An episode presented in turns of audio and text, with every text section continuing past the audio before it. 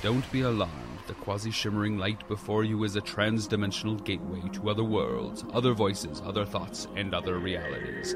Up feels like down, and down feels like the number seven on a Wednesday morning. Don't worry, that quivering, blood boiling sensation under your eyebrows is all a part of the charm. Welcome to the PCC Multiverse. And we're back with the Pop Culture Cosmos. It's Gerald coming right back at you here. It's my good friend indeed talking with me today on something that's very much talked about in the world of geekdom. It is Kevin Smith's latest adventure reviving a brand that many of us out there have known and loved for quite some time. It is Masters of the Universe Revelation. And for me, I've actually been calling it incorrectly now for weeks. I've been assuming it's just He Man Revelations. And I realize now when I booted it up on Netflix, because it's now available on Netflix, the first five episodes of season one, that it's not about just He Man after all. It is more of the Masters of the Universe part, but it is Kevin Smith's footprints all over the place. It is something that I enjoyed. I was rather surprised. Something that I did not expect, but it is something I do actually really enjoy. And here today to talk about Masters of the Universe Revelation. Who better to talk about that is a good man indeed. He is our He Man expert. I know I was called He Man expert. I am no He Man expert next to this guy. He is the director behind the upcoming documentary dealing with a facet of the Masters of the Universe, faking filmation. And you also know him with his partner in crime, Jay Bartlett, for season two upcoming of Action Figure Adventure. There you go. Branding. It's all about branding. It is my good friend indeed. You also got to catch all the stuff that he's doing and has done, all of his back films, his documentaries, and so much more. It is the award winning director, Rob McCallum. And Rob, great to have you here, my friend.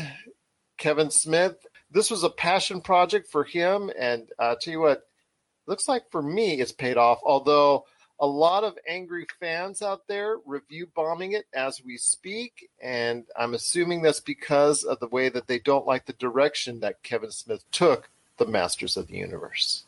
Well, I can't speak on behalf of all those passionate fans that just feel so compelled to clank away on their keyboard with such disapproval of something that is imbued, embiggened with imagination in fun. Embiggened.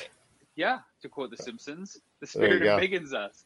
Yes. Uh, it's it's a show that is all about fun and childhood and imagination, and you know if you can't enter on that level, then you've got many other problems. And I'm sure there are many a good therapist waiting to talk to you about all your problems with Saturday morning and afternoon cartoons. And if you just can't let go that something new is coming into the world that isn't exactly the way you want it, note for note, then I, I urge you to pick up the phone today, dial some help, and and then get to the root of those problems and, and rediscover that magical thing that you once had as a child known as fun. It, it's it's worth the effort. I, I i implore you look up what fun is and and go down that path and try to rediscover it for yourself. Now this series takes place in what would be kind of a continuation of both the original series and also the movie as well not mm. the many other uh, it, it, it, okay, it uh, touches it touches a little bit on the movie. I, I want to reframe that. Okay, I need to reframe that okay. because part of the controversy that's out there with all the the the he trolls that, that are that are coming out of the woodwork right now is that it was uh, touted as this continuation of the filmation line Everybody knew that it was going to have an anime look based on uh, the early conversations as well. But it was supposed to pick up right where the Filmation line of cartoons ended and was to carry the story, story forward for a definitive conclusion and not just like, here's another episode week after week, like an actual arc uh, across 10 episodes. And like you said, we've got episodes one through five, part one of season one exclusively on Netflix right now and that's not accurate. I understand the buzz and the potential advertising behind that and why it gets people excited.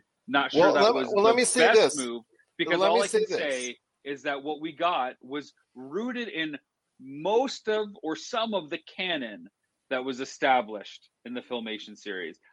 Not proper to say continuation because there's a lot of things that changed that a were lot established of in filmation and tweaked it going forward. But there's a lot of canon that they essentially took the principal concepts of, as well as the 2002 well, they, show, and merged them together for this new beast. Well, there's a lot of IP. When you type in He-Man, there's a lot of stops and starts for this IP. Uh, but I will say that it does it's truly start checkered. Episode one, and we are going to go into spoilers here to just let everybody know out there. But it starts with episode one, and I think why a lot of people may be misled is the original beginning because it recreates that original episode beginning with you know I'm Prince Adam, but then I turn into He Man, and you know I I have the power. That whole start, that first episode, the way it starts off would lead people to say, oh, this is going to be a continuation of that original series verbatim. But it goes off in completely bold and new directions. It it modernizes it. It makes it more diverse. It makes it more acceptable to a general audience. And uh, to me, I thought it was actually a very good series so far through the first five episodes. I know. Heaven forbid we ever get anything new because when we don't get something new, uh, there's accusations of getting the same thing over and over again. Oh, you're just doing the same thing with the with a new coat of paint. Like you can't please anybody. Just embrace any differences because it doesn't change what you got. Okay. I really like where they're going with this. I can't make up my full mind. I can only go based on what we have so far. I really hope they stick the landing because they've cast the net wide. They've they've included a lot of problems and conflicts and, and what's going on with the world and how it's transformed of Eternia and what all the central conflicts are and, and some evolutions within that and some character arcs. But now comes the, the definitive point. Episodes six through 10 are what's going to matter most. Can they tie it up? Can those arcs stick true? Yeah. And, and, and will it really finally do what has been promised? And the thing is, when you have an arc like that for 10 episodes, you know, you've done so well with the first five episodes.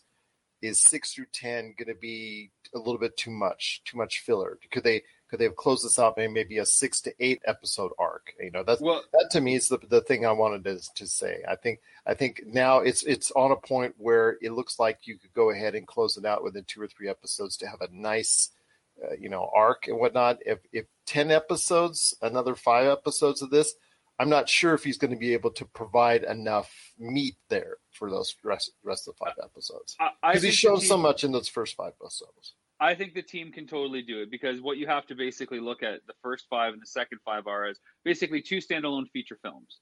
It's uh-huh. like 124 minutes or something like that for the first five episodes. Basically, Act One is episode one, and then Act Two is episodes two, three, and four, and then Act Three is that fifth episode. And now we're going to get basically a, a feature paired with it to conclude it. This arc was all about how Eternia has changed and how things have gone from 180 Teela being honored as man at arms and now leading the castle going forward. And she turns it and throws it away. But she she comes to learn why people had a secret from her, and so does everybody else. You know, everything that they thought and held true was taken from them, and they all managed to come back 180 to where it was. So there, there's a bit a lot of arc and growth. Now we're gonna see. I don't think Prince Adam is mortally wounded at the end. We truly have Prince Adam as the mortally wounded hero who's going to have to go up against the greatest version of his foe ever in Skelegod in order to you know make Eternia in, in full balance again, whatever that means. But we've got you know another five episodes to figure that out, and I think that's the most logical arc that we're going to see. It, it really grinds my gears, Gerald, when I hear people say, "Oh, it's not as good as the Filmation or it's not as good as the 2002 series." It's a different beast. Both of those shows were episodic entries. We're like, let's go look at Buzz Off. Let's go look at Stratos. Let's go like Mekaneck's Lament was an episode in 2002 about how sad it must be for Mekaneck just to have a long neck when everybody else has powers. Like, give me a break. 2002, I love the series. It's great. There's a lot of strong points in it, but it's not a, a serialized endeavor. This is a serialized endeavor. It's an entirely different beast to try to create this compared to that. Now, I do wish Netflix would have taken a page out of the Mandalorian's playbook and released these episodes weekly, one by one by one, instead of just dropping them all. Let a bit of water cooler hype happen. Let people get excited it. Let them wonder. Even just extend that hatred that the he trolls want to, you know, douse gasoline all over. But just let's talk about it week after week, which also shortens the time it feels like until we get the second half of season one. So I think that's a common complaint about a lot of things that they do at Netflix is that people will talk about what's on Netflix for a week, and then they'll and then move on gone. because yeah. yeah, and that's that's something that uh, you know they don't want to change right now. I'm hoping that they well, will. sometimes because... they do though, right? Like I'm in Canada, and Netflix has Canadian rights to a lot of shows that appear in the U.S. So we get episodes week after week, especially CW Fare, where we get new episodes every week, two days later after they premiere in America. So well, I think it's also a matter of taste because I mean, before the pandemic, people were loving the fact that they could binge watch and binge, you know, yeah. five, ten episodes and whatnot.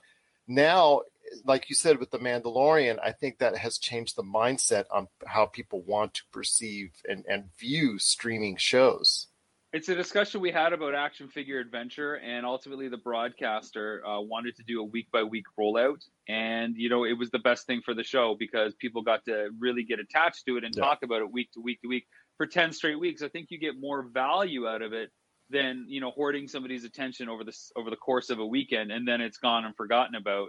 It makes it that much harder to, to market the second half in this case of, of season one episode 6 through 10 because people forgot about it so much long ago. They didn't spend a lot of time thinking about it. They may have spent a lot of time clacking their keyboards with hatred and putting it out there. And oh my God, you wrecked my childhood. And how dare I watch somebody else in a show called Masters of the Universe that isn't He Man? How dare you, you know, not feature the most boring character in the ensemble cast, you know, for two hours long? Oh my goodness, heaven forbid that there's an actual character arc and drama and human conditions instead of a magical guy who can just punch everything out of his way. Heaven forbid we get to see something where there's stakes involved.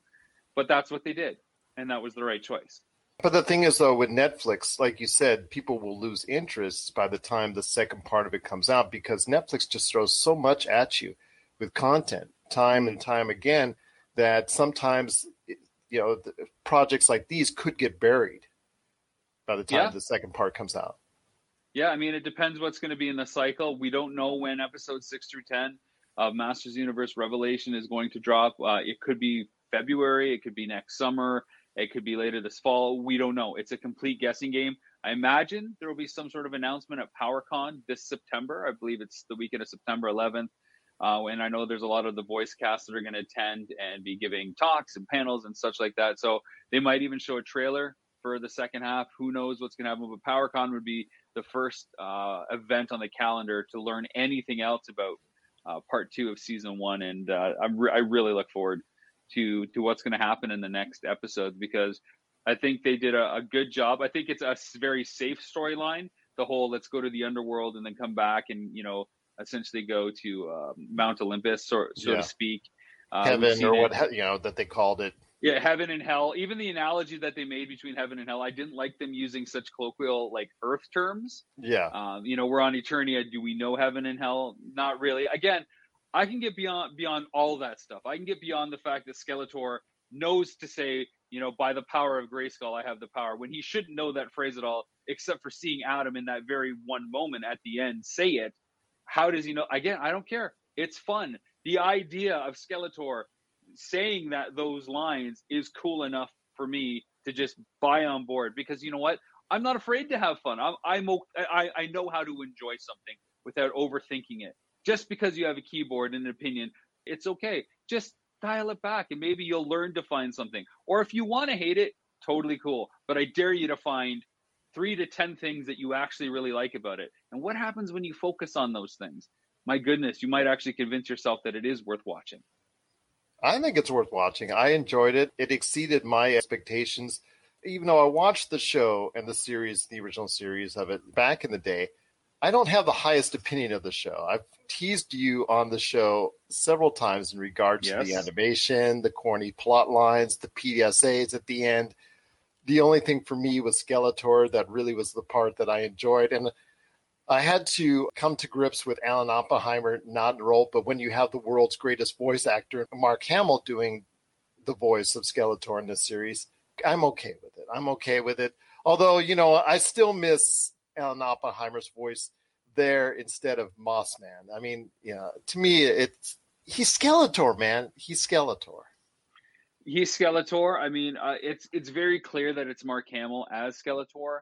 Uh, I don't feel like it's a new performance. It's a hybrid between what he what he's done with the Joker and what yeah. he did as Skektek, which is the Skeksis scientist from the Dark Crystal uh, series you, that was also. Did you love the line in episode five that was totally a callback to Star Wars? Uh, you'll have to you'll have to illuminate the audience when he talks to when he talks to Evil-Lyn about uh, coming to back to you know coming back to side with Skeletor, and he drops the Star Wars reference. You know, come back to you know to my side. You know, just and stand by my side. Just to, it was almost word for word from what. Uh, and together we can rule the galaxy. Yeah, we can, so we that, rule that the was cosmos, whatever it was. Pretty, yeah, pretty much. So yeah, there was uh, no irony there. So I, it was again, you got to take it for what it's worth. But I think it's a step forward. It's progressive. It's diverse. It it my my entry audience. point. So anything that DC has done in the direct to video, uh, you know, superhero stuff then that's all I want. Like, you're not going to come up with a story that's going to revolutionize storytelling or cinema or animation. Like, so where are these the expectations of these people? Again, Jay and I talked about it last night on our on our YouTube reaction, where we go over for about an hour talking about all these different points and elements of the show. Like, what are you looking for? Like, really, what are what are you hoping to find? He Man is the most boringest character in the world he he has he suffers from the same problem as Superman, largely in that how does he arc? How is he challenged? What does he have to do to actually evolve and, and become a character that isn't just show up, punch, be compassionate, and and help out other people? He's a tough character. Everybody else has something to lose. Even Adam has something to lose, which is why I've always said Prince Adam is my favorite character. And this series has done Prince Adam justice. He makes the ultimate sacrifices. You know, you feel the burden of the secret he has to carry by him talking about that burden with the people that didn't know, specifically Teela. There's just a lot of great human emotion in this, which is really great for something that's so focused on magic and technology in a Lord of the Rings, Star Wars like environment. Thanks for checking out the PCC, you know, the pop culture cosmos. We'll be back in one moment. Dig on America. Hey guys, this is Jason Dutch with Dig on America podcast, and I'm here with Big Hops. And I'm also here with Mikey Famine. Dig on America here, we explore how American history, policies, and sometimes even our pop culture created the social and political issues facing Americans today. You can check out our website, digonamerica.com. We're on every single audio podcast app there is uh, out there, Pandora, Spotify, etc. Subscribe on YouTube. You can check us out on Twitch, twitch.tv forward slash DOA podcast. Hopefully you'll listen to the show, guys. Dig on America it's more than just him saying I have the power than suddenly getting a spray tan. You know, it's just, it's something much more powerful than that. Yes. And having Teela being at the head of it, I thought was a very interesting and very bold and very creative turn. And I personally enjoyed that aspect of it. But it's not really because if you look at the 130 episodes of Filmation, she, she has like four yeah. or five episodes that are just about her. Yeah. And doing like literally Teela's quest is an episode yep. where she goes off and she leads the charge. She's captain of the royal guard, and now in this she's you know the man at arms, which I thought was an interesting choice. They could have called her the woman at arms at the very least, but it, to have her carry the arc for three of the five episodes really didn't bother me because she's such an essential character anyways and if it bothers you then you probably haven't watched the 130 episodes that filmation put out or the 39 episodes that mike young Productions put out in 2002 because she is a staple character. It'd be no different than watching Han Solo, you know, take the lead in the baton, uh, like they like he did kind of in Episode Seven, where you see him in the forefront with Rey. Feels very similar to me uh, with the way that that can change. You know, Star Wars worked without Mark Hamill uh, having to be in every scene. That's because there's strong supporting characters. It's no different with Masters. It's no different with Masters. I thought again it was a very enjoyable experience. It's something that I was pleasantly surprised at. It wasn't just a rehash of what we saw back in the day, and I think that's for the better for the series. But again, it comes down to, like you said, a lot of negative adversity from those who have quite a fondness for that original series. But but I don't I, I understand that because nothing changes that original series. It's still there. It's just like Star Wars fans. You still have your Old Testament original trilogy, and that's for you. Nobody's going to touch that. You don't have to like or even watch the other stuff. Don't. It's okay. We'd prefer you didn't. But if you want to check out something new and dare to expand what you like in your mind, then that's great. You don't have to take all or nothing either. You can like certain aspects. That's why I said anybody that doesn't like it, just name me three to 10 things that you do like to show me that you're actually putting critical thought into this, that you're actually trying to put an effort forth instead of just pouring gasoline and hatred because you know what? The world has enough of that. And frankly, if you're going to contribute to that, I don't care if you like it or not. I really don't have any respect for your opinion unless you're willing to try to see the other side of the coin as well. And the thing is, you got to understand right after it shows that it's a Netflix production, that it's in conjunction with Mattel. And Mattel if yeah. yeah, and if Mattel wants to go ahead and reinvigorate this series, which obviously they have a great interest in, mm. and if it does catch on, they want to catch on with a younger audience. It, you know, Absolutely. If you, yeah, I mean, it's great that they put out stuff there if they do it at Christmas time and all that and all the old He-Man collectors they all get they get their share of the stuff but it's not about the individuals that originally watched that show in the day it's about garnering a new audience about bringing in young people for today and what are what do you want to show people for today we want to show a more diverse acceptable more promising more positive outlook on things and i think this show does it I mean, ultimately, the the branding and the original fans are aging out.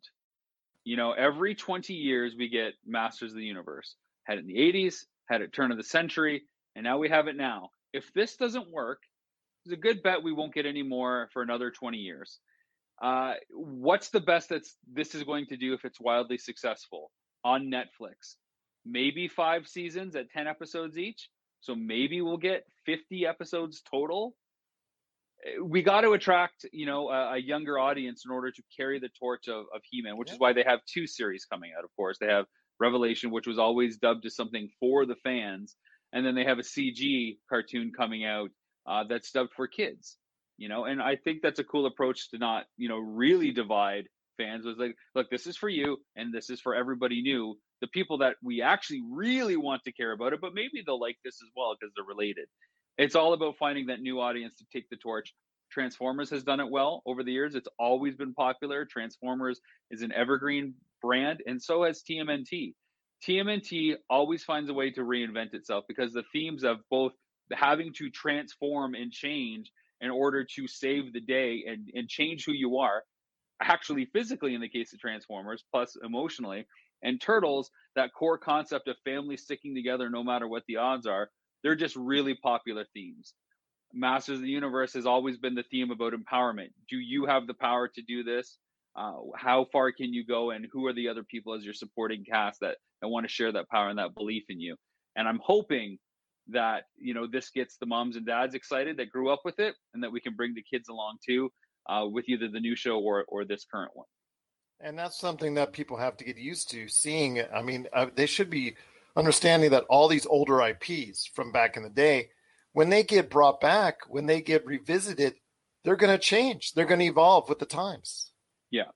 Yeah. And we saw that when we made Power of Grayskull, uh, the documentary we did on He Man as well, which ended uh, as Super 7 put out The Three Terrors, which was very much uh, a filmation homage that had Alan Oppenheimer doing the voice of Skeletor. People were like, oh, it's not quite as good as it was in the 80s. It's like, well, he's 40 years older you know his vocal performance is going to change. The the man is allowed to age. I it's, love it's okay. that Geico commercial he did. Absolutely love the Geico commercial. Yeah, there was a Honda commercial too. I don't know if it was his voice or not, but you know, He Man and Skeletor. Like you've been sending me Easter eggs for the last four to five years. Like, look, here's that Dirty Dancing parody. Here's you know, here's this little spot. It's like, oh, it looks like it's in the background because you've always been a doubter of my passion for Masters of the Universe, and here we are.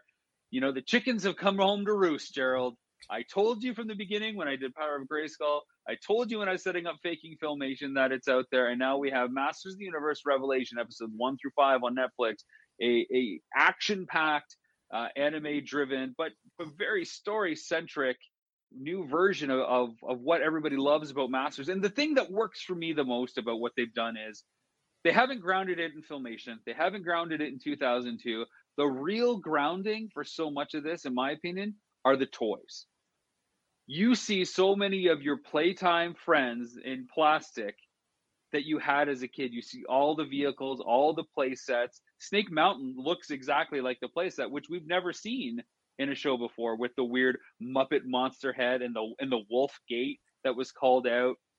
That was only in the toy. No show has ever done that. You see the Bashasaur, you see the Land Shark, you see the Rotons, and they're all the toy versions of these things, which we hadn't seen before. So they're taking the toys as that storytelling Bible, and that's what is pushing stuff forward. And I just I think it's a great way to ground stuff. And of course, being Mattel and Mattel Television, why not you know kind of use that in those assets in that library to help populate your world? I just think some really great decisions. So many more good decisions than poor ones, or better executed ideas than poorly executed ones. Yeah, I mean, and there's there's uh, some interesting arcs for these characters as of now.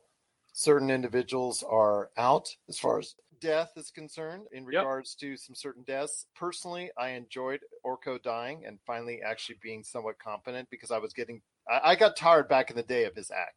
Uh, I get it, I get it. You're you're a terrible magician. I get it. You're a terrible magician, and uh, to see him finally get a comeuppance and proving that he can save the day at, at certain point was great, and to see his character off for now. Now we think that you know eh, who knows what the other next. Who knows? Anything's possible. Nobody yeah. stays dead forever in comics, eh, right? Isn't eh, that the rule? That's true. A lot of people I've talked to said, "Wow, I wasn't really a big fan of Orko, but this version of Orko had people sympathizing with him, and then yeah, when he was able exactly. to to summon the personal self confidence and strength and literally stand up to the face of fear, people were like chanting for him and like felt like a loss happened when he was gone. Yeah, you much, know. So I thought more you know, redeeming for, for them to be able to pull these reversals off and take some of the characters that maybe weren't as loved and as treasured as as they had been, and really make favorites out of them. Really cool. Absolutely. I've always been a partial to Man at Arms myself, and to see him presented throughout the story arc because he's in I think one, four, and five, if I'm not mistaken. He because of the certain actions that are taken, he gets exiled because of what yeah. was perceived by the king. I really truly enjoyed his arc and how well he was represented in this because I thought he was represented much better here than in the original series as well. Well, again, we're not dealing with a 22 minute story and then next week it's almost like it didn't happen. This yeah. is serialized so characters can breathe and grow. Yeah. You have cause and effect and you have consequences for the actions of these characters that we get to see paid off. So I'm hoping that anything that happens to any of these characters, people feel more about them because they can get attached to them longer. Yeah. And I think people will really yearn for that He Man to come back after the sacrifices that Adam has made. I, I'm just excited for the toys, to be honest. I haven't been sold up to this point. I really wanted to see if the show would hook me, and I think it did a good job. I'm not a huge fan of Wave One that's out there right now, and they gave Skelegod away. And even knowing that Skelegod was an action figure that looks really awesome, I was something that I forgot about when I watched this. I've seen I've seen episodes one through five twice now, and I just watched it all the way through. So I couldn't tell you where episode one, two, and they all end and begin. It just it's one feature in my mind, and that's just yeah. how it is. Well, that's how uh, I watched it as well. Just boom, boom, boom, boom, boom, cool. back to back. I think that's probably the best way for a lot of fans to see it. I mean, I know a lot of people were dumping on it right after episode one, and they just couldn't really handle it. And I'm like, you got to give oh, it a chance. You got to give it a get chance. into the story then. I wasn't in love with the animation style. I mean, I think it's okay. Probably my been, only con would come with with the animation. The the blend of 2D and 3D yeah. didn't always work for me. I thought even in 2002 they had a similar approach, but they nailed it better than I saw in this. I felt when I saw that those CG vehicles or, or landscapes, it, it pulled me out more than I would have liked. But I, you know, as a filmmaker, maybe that's just something that I pay attention to more than well, other people. for someone me who's been watching a lot of animation lately, especially with Space Jam that just happened around the corner, mm. I, I I'm trying to get a little bit more picky about the animation I like and I don't like. And it's coming off of Space Jam, where for me, one of the few positives was the incredible animation and the way it took it to another level. I think that watching this, I understand they don't have the same budget, mind you, but still, yeah. seeing the type of modern technology from similar projects, I really would have liked something a little bit better, animation wise. Yeah. Yeah, I can I can see that, but I've said from the beginning, whether it's the style, the look, the the aesthetic, it's always going to come down to story for me. Yeah. So it has to be about the story. Prince Adam's always been my favorite character, as I said. I want to see people really take that character on with gravitas because he has the weight of the world on his shoulders. And they finally really painted a picture that where you see the weight and you feel the weight of what he has to deal with more than once, which is which is great. And that's for me something that's going to keep me watching because I'm pretty much going to tell you right now, I expected going in to either just poo poo after the first episode or after the five episodes. I was just going to check on out. I'm bought in to something that I really didn't think I was going to be bought into, and that's credit to Kevin Smith. I've not been a super fan of his. I know he's the altogether god of geek, as he's been called over the years, and I've more respect for his love of geek than actually liked a ton of his projects. But this to me is one of his best, and I'm really uh, he's uh, chance to watch it. He's certainly a pop culture banner waver. It's it's hard to describe yeah. what Kevin Smith is. He's kind of like an ambassador for anything that's geek, retro, or cool. We interviewed him for Action Figure Adventure when the series was first announced, and that was like I talked with you know my good friend Jordan Morris. You know, uh, uh literally as I was boarding a plane when they announced Kevin Smith would be there, and I said, "Man, can you imagine anybody bigger in the pop culture community that we could possibly get to talk about something like Masters?" Because you always try to get people that work on the actual brand, other people in the industry to talk about the brand, and then you get fans. At least that's how I make stuff. And so he was like number one in the middle there. And then he announced that he was working on it. So he like shot up to that upper tier because now he was a bit of everything. It's it's hard to to choose somebody better that could fill that role when you're trying to make these pop culture documentaries that we do. I don't love all his work either. I love that he takes chances. I don't care that he has the biggest budgets for some stuff. I'm excited to see what happens with Clerks 3. I yep. really enjoyed Clerks 2 you know, I got through all of 10 minutes of Jay and Silent Bob Strike Back reboot. I just I couldn't do it. I liked Yoga Hosers. I really liked Tusk. Red State was cool. I liked a lot of the stuff in the 90s, of course. So, uh, Cop Out, it was fine for what it was, but it's not a Kevin Smith movie, you know? So, yeah. But no, I really enjoyed what he, t- he did here and, and where he's going with it. And you could see his fingerprints all over the production, even though, like like you said, he wrote episode one and he's the showrunner on it, and he's the big name behind it. And you know, he got a lot of his friends involved, and that to me is also another big thing, is because of the big all star cast. You know, we don't have to go on the list of names, but when you look at the roster of friends that he got into it, some of it is his regulars, but some of it is just a list that goes on and on, and that to me is it. It helps make it work. I thought the vocal performances were awesome across the board. I thought Lena Headey was the all star as Evil-Lyn. Every scene she was in, I completely bought into her as Evil-Lyn. Nothing felt off. Nothing felt funny. It, it, all struck the right chord when it came to her. I thought Orko was fine. I didn't love Stephen Root's Cringer. It just felt too human to me. It didn't feel like it was enough of a creature you know, again, Alan Oppenheimer does Cringer in the original series. It's like, oh, maybe you can give me some fish over here. And I like that there's just a little bit of personality over it than just a straight up, oh, didn't you remember? You're the one that named me Cringer. Like, it's just, it doesn't do it for me. It doesn't sound like a giant hulking cat. Merman with Kevin Conroy, who, of course, you know, was the voice of Bruce Wayne and Batman and Batman the Animated Series. Again, I was expecting Merman to have that, oh, the gargling, you know, water rasping through his gills. So when he came out, it was like, oh yes, blah blah blah. It's like very like deep and baritone. Like again, I like the differences. It's such a departure that it's like I don't know how to feel about it because my expectations were this is Merman or this is this. So again, just really interesting. And to have Alan Oppenheimer as part of the series as, as Mossman, but yeah, still yeah, it's it's so funny because you know I love and appreciate everything that Mark Hamill has done to the voice acting community, and of course, you know when he retires Joker, don't ever play another Joker again as far as a new voice actor coming in, because you know he, he's killed it as as Joker, and he did a great job here. It's just Miss Allen, man, doing it. I think. It, it, but then again, Alan, but then again, he problem with he, Alan Skeletor menacing, right? Because if yeah. you want to look at the best Skeletor, you got we got to talk about Frank Langella, and like, the like uh, masterful lines that come out of Frank Langella in the movie. You know, there's a lot of things to make you cringe when you watch that movie. It's becoming a a cult favorite for all those cheesy, campy reasons. But if you just go back and just watch Frank Langella, you know, and the lines that he helped come up with on the spot and, and craft, it's it's just it, it is truly menacing. So Frank Langella, I still think is, is the best Skeletor that's out there. Catch you on the flip, suckers! But yeah, it, it does to me. It's just Alan Oppenheimer, but again, his voice wouldn't fit into this parameter. It wouldn't correct because it part is part of that campy past. So this is a, a future step for the series, the IP, and I hope it sticks. I hope it sticks a good landing, despite all the the trolls and the individuals out there that want to speak out against it because it's not exactly what they wanted.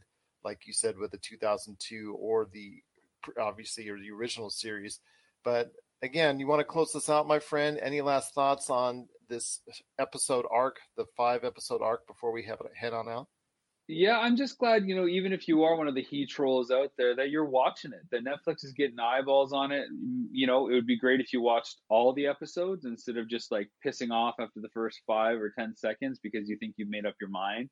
And again, I, I dare you, I triple dog dare you to come up with you know three to ten positive things and just leave it at that when you discuss it just just see what happens when you say here are the three things i like and then move on i i think you know trolls were able to do that we'd find that we all have the power and that we would get a lot more cool stuff in the world of fandom because nobody wants to invest millions of dollars into animated series like this just to have people shit on stuff it's not worth anyone's time or energy Exactly. But before we head on out, you've got your own He Man related project in the works, plus another show, a season for your popular show that's available on Jinx TV. Is that correct?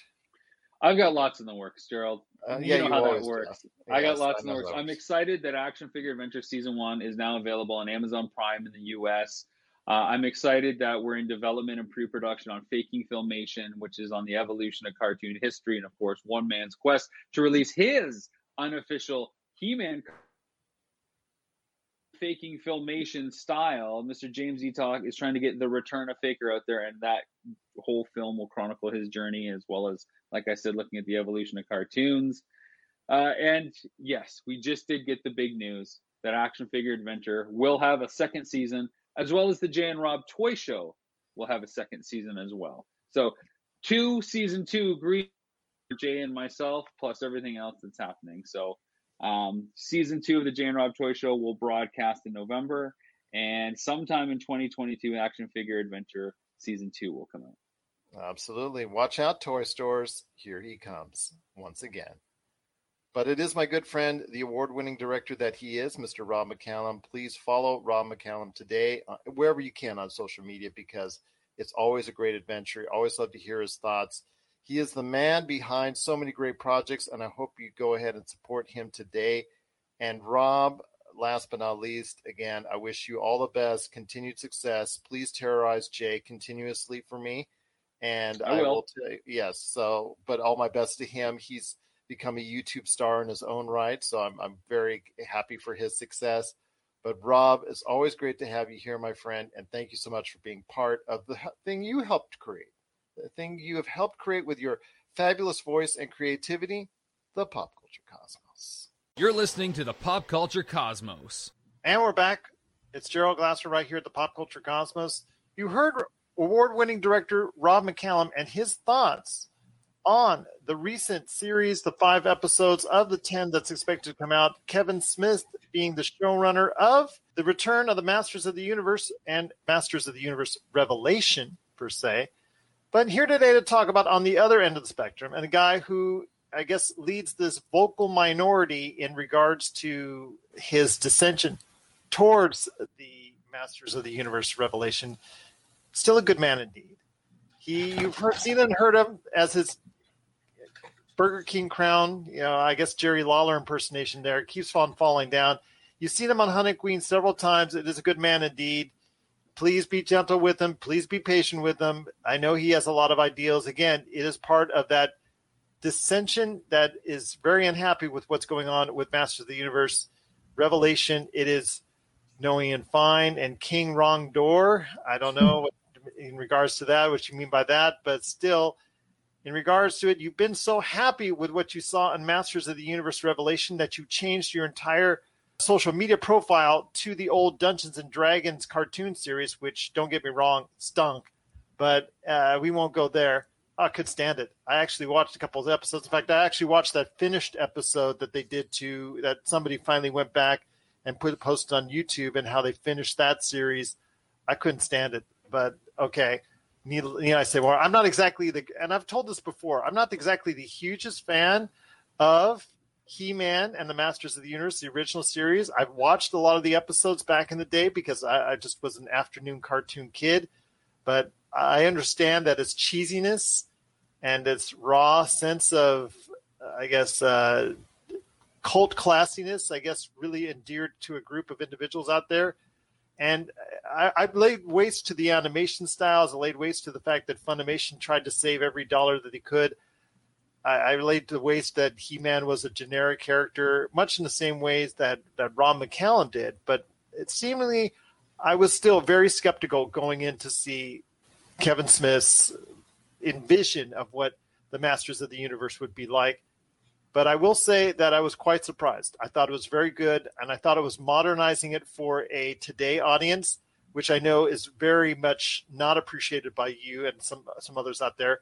But my friend, before we go ahead and let you start and let you spew all the negativity, you got to realize that this these remakes they're not meant for you. If you catch on and you buy the toys and you go ahead and get the collectibles, that's great but it's not meant for you and I. It's meant for a new audience, a new generation, and a new world of what we're seeing in 2021 or any of these other revisions that are made out there.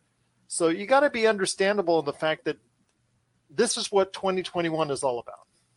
Yeah, but the, here's the thing, though. I actually had the three T's in the 80s Thundercats, Transformers, and the real Ghostbusters. okay, the real Ghostbusters, I will give you excellent, excellent story making.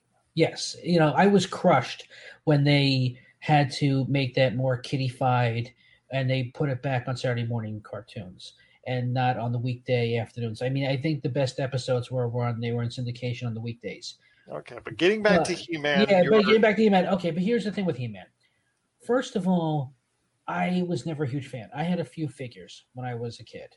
I had one playset, the slime playset, because I liked the mind control slime, and I got a case of it. Other than that, though, the PSAs I understood years later because of standards of practices and PSAs. I was fine with that. I didn't like the new adventures, and the 2002 was okay, but I was never, you know, to me, I grew up watching Conan, and I knew what this was. Eventually, I saw that Power Grayskull documentary, so I got it because Mattel lost, decided not, Which, not to. Yeah, by the way, Rob McCallum co-directed. Yeah, I know. I understand that. I get that. And I get that it's Star Wars meets Conan. I get all of that. But my problem with this is is that it's still supposed to be a toy commercial.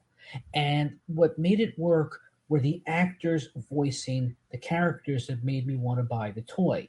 When you bring in someone like He-Man who you're already making toys for, and you kill him off in the beginning in Skeletor, two of the major good versus evil cheesy characters of the 80s that are so iconic, and you kill them off already, and you bring in Teela and you give her this bobside haircut and entitlement, and she just, you know, dissipates in, uh, from the entire thing. She because, was always a major character in the series, my friend. And yeah, she was. She just plays a larger role here. And the thing is, they didn't kill off Skeletor and He Man.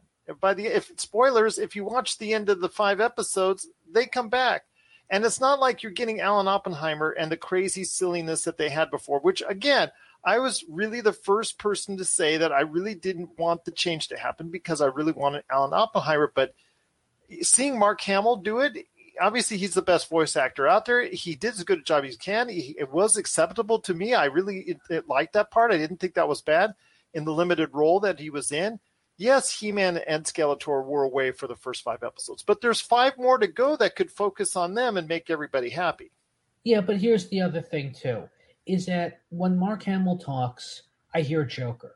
when mermaids. Oh yeah, I, I, I, I, hear, I'm but I hear, disagreeing with you. I hear Batman, and, and, and you know what? But as I was told, Alan Oppenheimer is 91. Yes, he is Mossman and in there, and but also even if he's 91, and even if he could do the role, when you hear Skeletor do it in this context of a more serious nature, it, it would be kind of hard because Skeletor is the best part of He-Man, the series uh, from way back when. He was absolutely far away the best part of the series. And I just think, you know, now that I look back on it, if he would have been Alan Oppenheimer doing, you know, in this part, in this realm, in this modernized version, I'm not sure it would have gone over as well. Okay, then you have the 2002 voice actor to come back instead of Alan Oppenheimer. But uh, again, he, you know, still Alan Oppenheimer. That's a that's an argument for another day. But in regards to the story, I think it was very well played out. They threw a twist right in the beginning they took it in a different, modernized direction, and I think it worked out for the best. Yeah, it worked out for the best when it was Superman Lives and, and uh, Death of Superman, Superman Lives in 1992. It's the same thing. And that's the thing, too, is that Kevin Smith, because he, he was working on Superman in the 90s, that didn't work out. He never even mentioned in the past that he wanted to ever do anything regarding He Man. He was apparently 12 years old, if I'm not too mistaken. I'm going by when he was born. And in 1983, he'd be 12. He's telling me he would run home and watch He-Man. Then he said he was a teenager. Now he's pretty much telling all his fans to grow up because it didn't work out the way you wanted it. No, the story wasn't that great. Well, I was 14 when I watched it. I'm going yeah, to be honest was, with you. Yeah, I understand it, but that's not the point. The point is, is that if you weren't into it, then you shouldn't work on it if you're not passionate because you're still trying to sell toys. And the well, other Mattel asked him. Remember, Mattel brought the back the Brinks truck and brought Mattel had, yeah, but Mattel and they had to go to his house. And yes, th- I understand because yeah, you wouldn't sign an NDA and go to Mattel. Yes. Right, right, and, and and again, and because it's not working out now, he's backpedaling. and He's saying he was never really a fan, and he's telling people to grow up. You know what?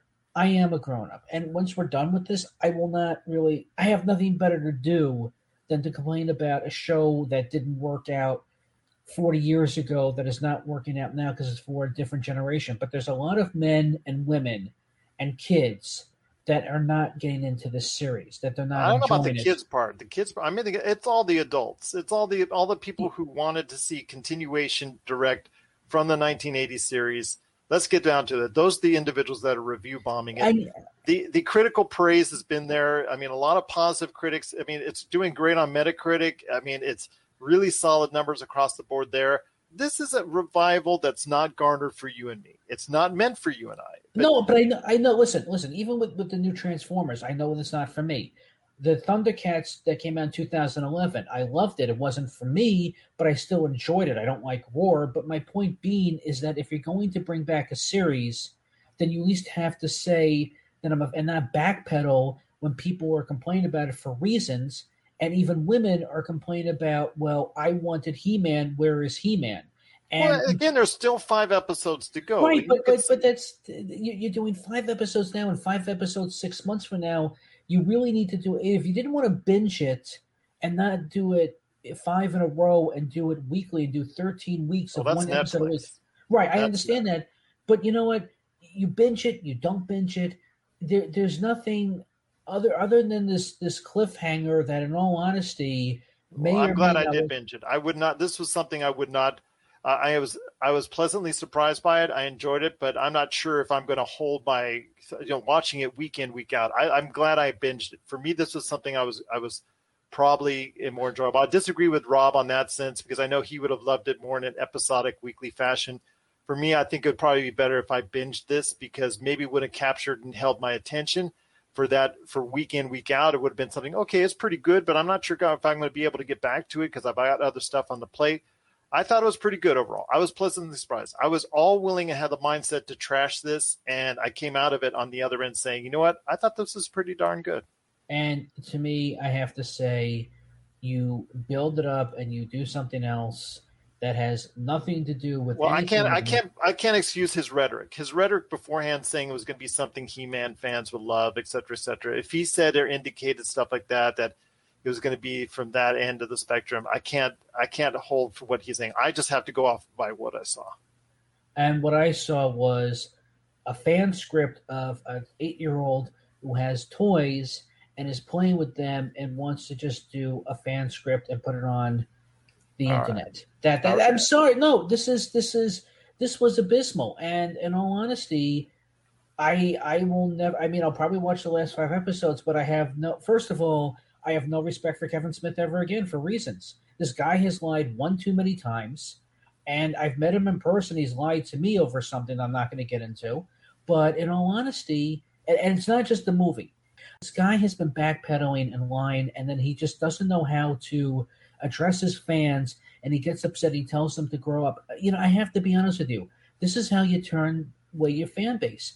Well, that's one thing I want to ask you. Okay, before yeah. we end out, take the Rob McCallum challenge because he indicated in his uh, interview with me that he, to all the haters out there for this, for the He-Man show, well, it's not the He-Man show; it is the Masters of the Universe Revelation. Yeah. That was the first thing.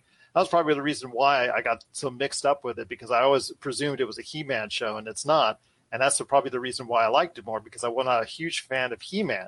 I was more of you know Man at Arms, but you know, as you know, I love Skeletor Catch you on the flip, suckers. But anyways, uh, before we head on out, he asked all the haters like you guys out there to do a He-Man challenge to find three positive things that you can hand out of this because there, even if you don't like it, there should be three positive things you can find out of it.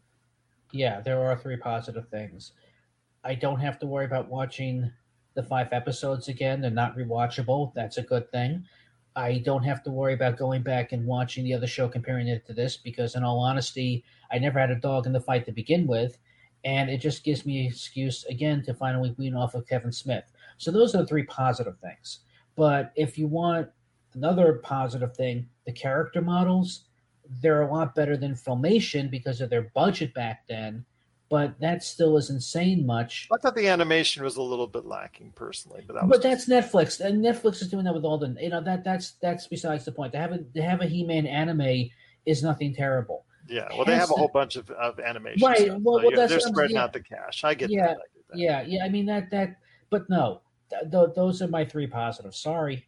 All right. Well, there you go. There you have it. Uh, the other side of the spectrum with our good friend Noah Ian Fein. I still have much love for you you know, you're just Thank so you. great. My pop culture friend, you know, you've done so many great things here. So uh, no ill will between us in regards to it, even Thank though we you. have totally, totally opposite sides of the coin when it concerns Masters of the Universe. Again, I was pleasantly surprised and I give it a thumbs up. I know Rob McCallum does as well, but you know, there is a, a quite a contingent of individuals out there like Noah Ian Fein that feels kind of betrayed. And, uh, you know, if you, if you were led to believe that, then I'm sorry. And you are, in a sense, right if that's the case, because it did lead the series into a different direction. But again, for me, it led into a direction that's more modernized, more of 2021, more of the future. And when you're talking about Mattel, Mattel brought this to the feet of Kevin Smith, saying, We really want you to do it because we want to go ahead and evolve He Man and the Masters of the Universe for the future. And for now, I think it's done just that. But we'll yeah. wait and see. I'm going to, again, we're going to see how this ends out later this year with the last five episodes whenever Netflix decides to release them. Hopefully, we can revisit this conversation again because you said you would watch the final five.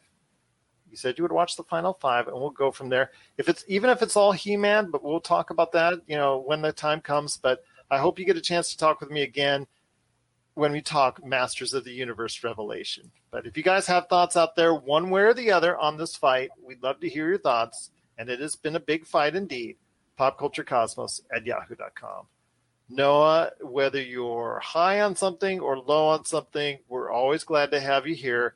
I feel like sometimes we need to go to the therapist chair and you're on the couch and you need to vent and I'm just taking notes and whatnot, but I'm still happy to have you here always, my friend. Okay, I just want to say one last thing though, is that it didn't ruin my childhood because I, I I'm not going to go into the origins of my childhood. Okay, trust nothing, me, nothing should no, ruin your childhood. No, no, no, no, no, no, no. Like I'm just, I'm just, yeah. I just let me just say this: that having a bad toy movie in the 21st century is not going to wreck my childhood with Transformers and what they did with Thundercats Roar and what they did with Teen Titans Go and what they did with this He-Man. No, my childhood is not ruined. I'm glad that I took out my toys and played with them, and I probably still would because that's what they're meant for, not collecting but that's just me. But unfortunately, this is probably the most disappointing reboot that I've seen in a very long time. Well, I'm sorry to hear you say that. but there are quite a lot of people that say otherwise. I mean, it's a very hot button issue right now in pop culture, and that is Masters of the Universe Revelation from Kevin Smith. That's now available on Netflix. Decide for yourself, catch the first five episodes, binge it, watch it whatever way you want to, but please, we love to hear your thoughts. Popculturecosmos at yahoo.com. My friend, it's great to hear from you. When you're very spirited like that, I know you're still out there in pop culture. So in that sense, I'm I know with what's going on in the world, it's still great to hear from you, one way or the other. But always, my friend, you're always welcome here at the Pop Culture Cosmos. You're listening to the Pop Culture Cosmos. Any last thoughts on the way out? Yeah, we actually have two uh, emails to go through. Are okay. you uh, ready to take a walk down email street here? Oh, here we go. Here we go. All right, so let me let me throw you up on the screen here. Our first email is from uh, Jason Trellis from Toms River, New Jersey. And he's saying there's a lot of talk in the gaming world lately about director's cuts. And when I say a lot, I mean just the two in the news lately Ghost of Tsushima and Death Stranding. Kojima has stated that the Death Stranding director's cut is not so much a director's cut as much as a director's plus. In your opinion, what is the difference between a director's cut and an extended version of a film or game? Well, that's a good question. Uh, I guess for me, a director's cut would be exactly how the director envisioned it, and him or her going on the record saying as such. And to me, that's whatever it's going to be, like we saw with Zack Snyder and the Justice League. And if it's just an extended version of a film or game, then it's something that the publisher or film studio added on. I mean, we saw that with Blade Runner, the original one, going back mm-hmm. to our mm-hmm. conversations so with Blade Runner. Cut, yeah, and all I, that. I mean, there's like seven or eight versions that are out there, depending on if you've seen them all. But yeah, there, I believe there are seven or eight. I yeah, there's several versions out there that one of which I think that Ridley Scott actually approves of, and that is the director's cut yeah, or the final the cut. final cut, yeah. The final cut, yeah. Eh, but the rest of them were put out by the studio at various points in time. So I think that's probably the best way you can say it as far as a film or game is did the director put his stamp of approval on it or was it the studio behind it? Very good points. All right, you ready for me to hit you with email two? Hit it, hit it, hit it, hit All me right. with it. Okay, email two here we have from Elizabeth Langley in Vancouver, Washington. I haven't had a chance to watch M. Night Shyamalan's Old yet, but I keep reading reviews that talk about the twist falling flat because he over explains things. You see this a lot in modern filmmaking where the characters either constantly over explain or they keep repeating themselves so the audience doesn't get lost. Do you think twists in films are lost on the modern audience? Have we all become too dumb to pick things up for ourselves? Well, I think the twists have been overdone in movies. I think there was a period of time early in the century, uh, in fact, uh, leading up to this past decade as well, where movies had to have a twist or they felt they had to have a twist. Yeah. And M. Night Shyamalan, the funny thing, as I mentioned before on this show, was that Old is the first movie he's done in 20 years that did not have a twist or did not have a real shocking twist per se to me, from what it sounds like on the ending, that it does not look like it's a spoiler, but it's looked like something that you could have figured out all along as far as how that transpired. So, yeah, I think that that right now twists in films are lost on the modern audience. It's, I mean, you don't have to have a twist to have a great movie. I mean, no. Black Widow was an okay movie by my standards, but there was a twist in it and I just didn't feel that it, it, was okay twist. I was cool with it. I know a lot of people out there are not cool with it, but I thought it was okay for what it was. But it really didn't impress me one way or another. Just and I think that's something that I think maybe that's partly my fault as a viewer because I'm now become so insensitive to these twists that I feel like I'm going to have to watch a twist in each and every time I watch a movie. Yeah, I mean, and that's to the detriment of M Night Shyamalan, right? Like he had he went all in with his first few films and had these big twists in them, and so now everything he makes, people are expecting a twist to roll around. Um, yeah. As for like the audience part, do you think that the modern audience is not smart enough to like pick up on things? Do you think that if you were to not hold a hand through a movie, that the ending would still be, you know, they'd get what they need out of the ending? I think you need to hold the hand of the audience to a certain extent. I just don't think you need to, to do it as much as some filmmakers feel like they have to. Yeah. If that makes sense. Yeah. I, I still think you do to a certain extent because people still do get lost on certain movies. There have been movies that have come out where I just don't get this film. why was this film made? I just mm-hmm. don't get the storyline. I just don't get this plot. So I think you do have to hold the viewer's hand a little bit, but not to the extent I think that some studios and filmmakers think you do. Yeah. All right. Well, that's all we got for emails. Well, thank you so much for sending in those emails. We truly appreciate it. And remember, social media, Pop Culture Cosmos, wherever we're at, Instagram, Twitter, TikTok, or Pop Culture Cosmos at Yahoo.